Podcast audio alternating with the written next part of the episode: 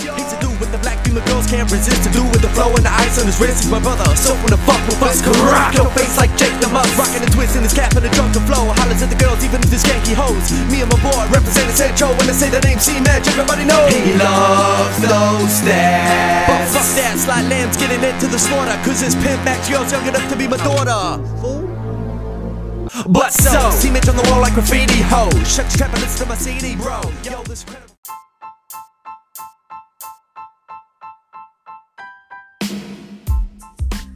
Buddy is coming home from a big night out with the boys. He gets home only to realise he's lost his keys. He walks around the side of the apartment just to see if he can find a way in. There it is. There's a window on the second floor open. Being on the second floor, he's going to have to climb up via his neighbour's balcony to get to his window. Now, he could ask his neighbour for permission, but it's late, and he's never actually met his new neighbour before. She just moved in two days ago. He decides to climb up on the balcony anyway, to get to his open window. It's a bit of a struggle, but he gets there in the end, so he pauses for a breather. Then he notices through the window a hot chick. He does a double take. It's a hot naked chick. And she's dancing around seductively in her bedroom, almost beckoning Buddy to be a bad man. He can't contain himself and he pulls out his penis and begins to play with it because Buddy's a fucking freak. He stands there at the window with his pants around his ankles like a pervert. Lady turns around and Buddy tries to step out of sight, but he trips on his pants and cracks his head on the balcony rail.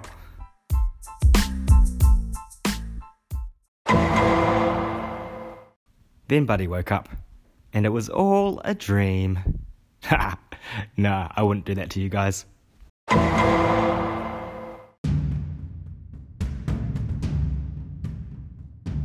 Buddy wakes up. He's in handcuffs, blood streaming down his face, his pants still around his ankles, and he's still got a boner. The police are taking pictures of him as evidence, laughing. One officer explains to him that he's been arrested for indecent exposure. He looks over. There's a lady in a dressing gown talking to the cops. He thinks it's the tenant of the apartment that was dancing naked. She walks over to Buddy. She looks familiar. Then the lady shouts at Buddy. I knew you were familiar, you sick fuck. You're not going to get away with this. She turns to the cops and says, This pervert has been stalking me. He came to my work and gave me a cup of semen. Then it clicks. She's the lady from the Centrelink office in episode 1. The cops throw Buddy into the back of the van and they cart him away.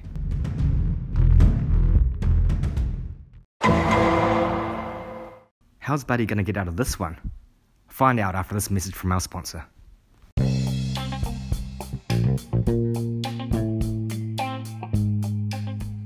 Sick of being alone during isolation? Check out plasticaporium.com. We've got everything vibrators, rabbits, fleshlights, dildos, lingerie and gimp suits, real life sex dolls, butt plugs for pros and amateurs alike.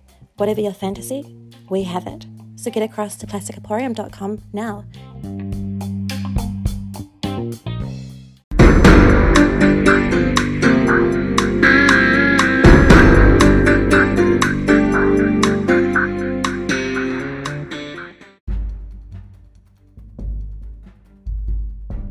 Buddy arrives at court. A lot of people have turned up, especially for such a minor case as indecent exposure, which is strange.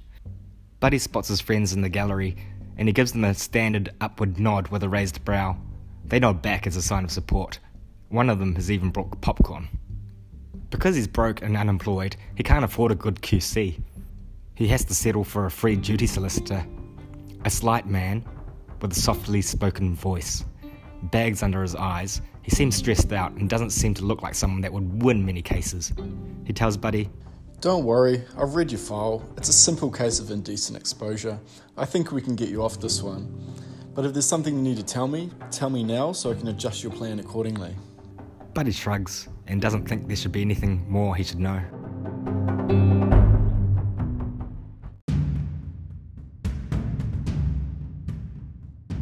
The judge walks out, and the room goes silent, and everyone stands.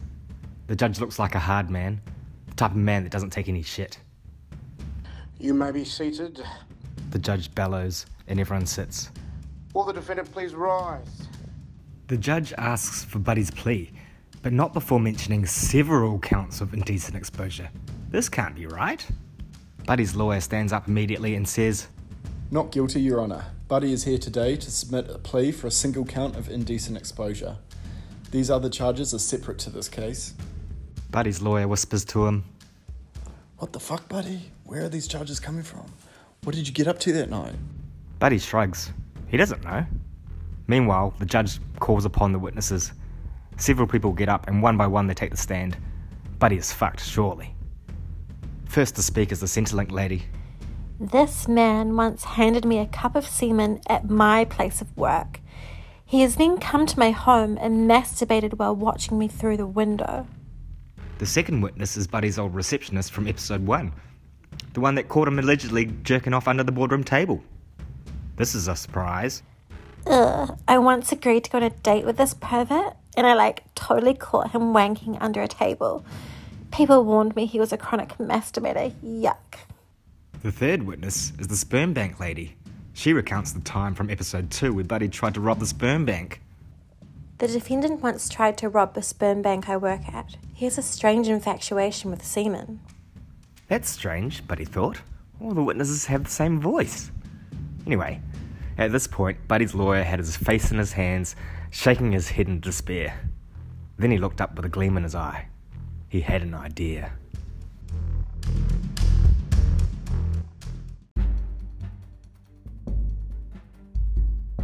The lawyer tells Buddy he has an idea that might just work, but he'll need to run with it.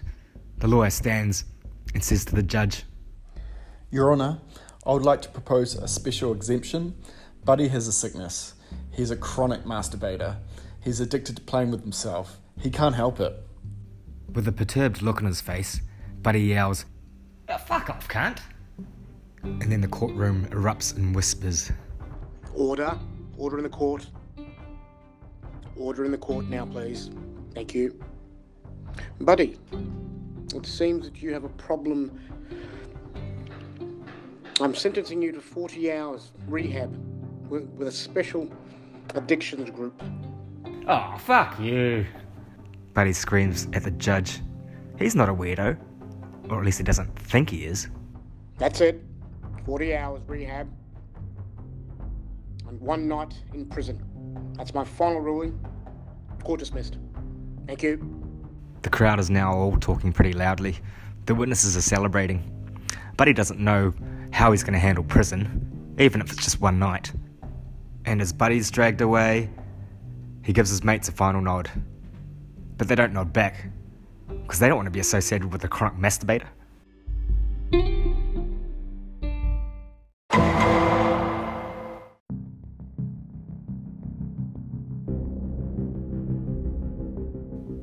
Buddy arrives at prison. He's already pissed his pants slightly. Not heaps, but there's a little wet patch. Although it could be jizz, because as we all know, Buddy's a fucking freak. He hands his papers over, and the CEO reads it and laughs. Another six pissed, he yells to the other guard. He's only a vacationer. Let's put him in with the terrorist. Buddy imagines vacationer refers to him being only in for a short time. Buddy pisses himself a little bit more at the thought of him bunking with a terrorist. They take him to the delousing room and force him to strip naked. Then they turn the hose on him. It's cold and really hurts. He's curled up in fetal position on the smelly concrete. It feels like they're aiming specifically for his bumhole. Finally, the hosing down subdues and he gets up to his feet. The guards are laughing at him. He looks down. Fuck, he's got a boner. He puts on his faded green prison garb and slowly walks with the CO to his cell. He's trying to go as slow as possible to waste time. He really doesn't want to meet his cellmate, the one they call the terrorist. He finally gets to his cell. The guards shut the door and walk off laughing. His cellmate has his head down, reading a book and eating a sandwich. Slowly, his cellmate pulls the book from his face and glares into Buddy's eyes. Oh, look who it is. Hello, Buddy. I've been waiting five years for this moment. Fuck! It's Buddy's old substitute teacher, Mr. Johnston, from episode 3, the one Buddy accidentally got sent to jail with a bomb threat. Buddy immediately drops to his knees. I'm so sorry, sir. Please have mercy on me. I never meant to get you sent to jail. It was just a joke, honest. Buddy starts crying and is hoping for a swift, painless death. Mr. Johnston remains silent for a while until he says, Buddy, get up. It's okay. I've had five years to reflect and have no qualms with you now.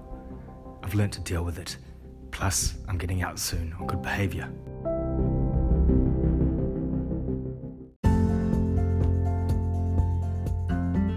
Phew! Buddy gets up with a sigh of relief.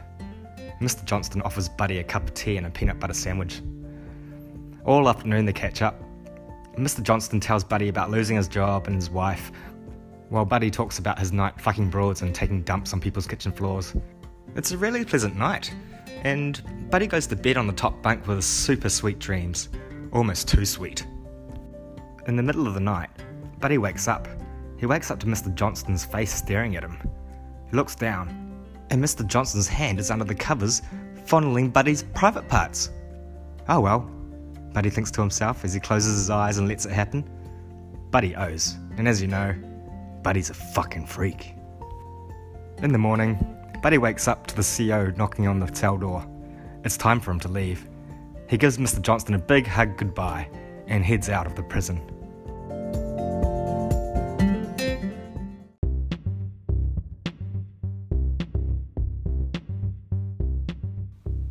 Buddy walks out of prison, a newly free man, even though it was just one night. He feels like a tough cunt, and it shows in his strut. He's had the best day ever. He came out of prison unscathed, made a new friend, and even got a hand job. The sun is beaming down on his face, and he feels like nothing in the world can stop him. Then he hears a voice beckoning him. Buddy. Buddy, buddy. Hey, buddy. He turns around and sees Jermaine's sister from episode 5. As if his day couldn't have gotten any better, now someone's picking him up from prison. Sweet! I've got something to tell you. I'm pregnant. And I'm keeping the baby. And just like that, Buddy's great days turned to shit.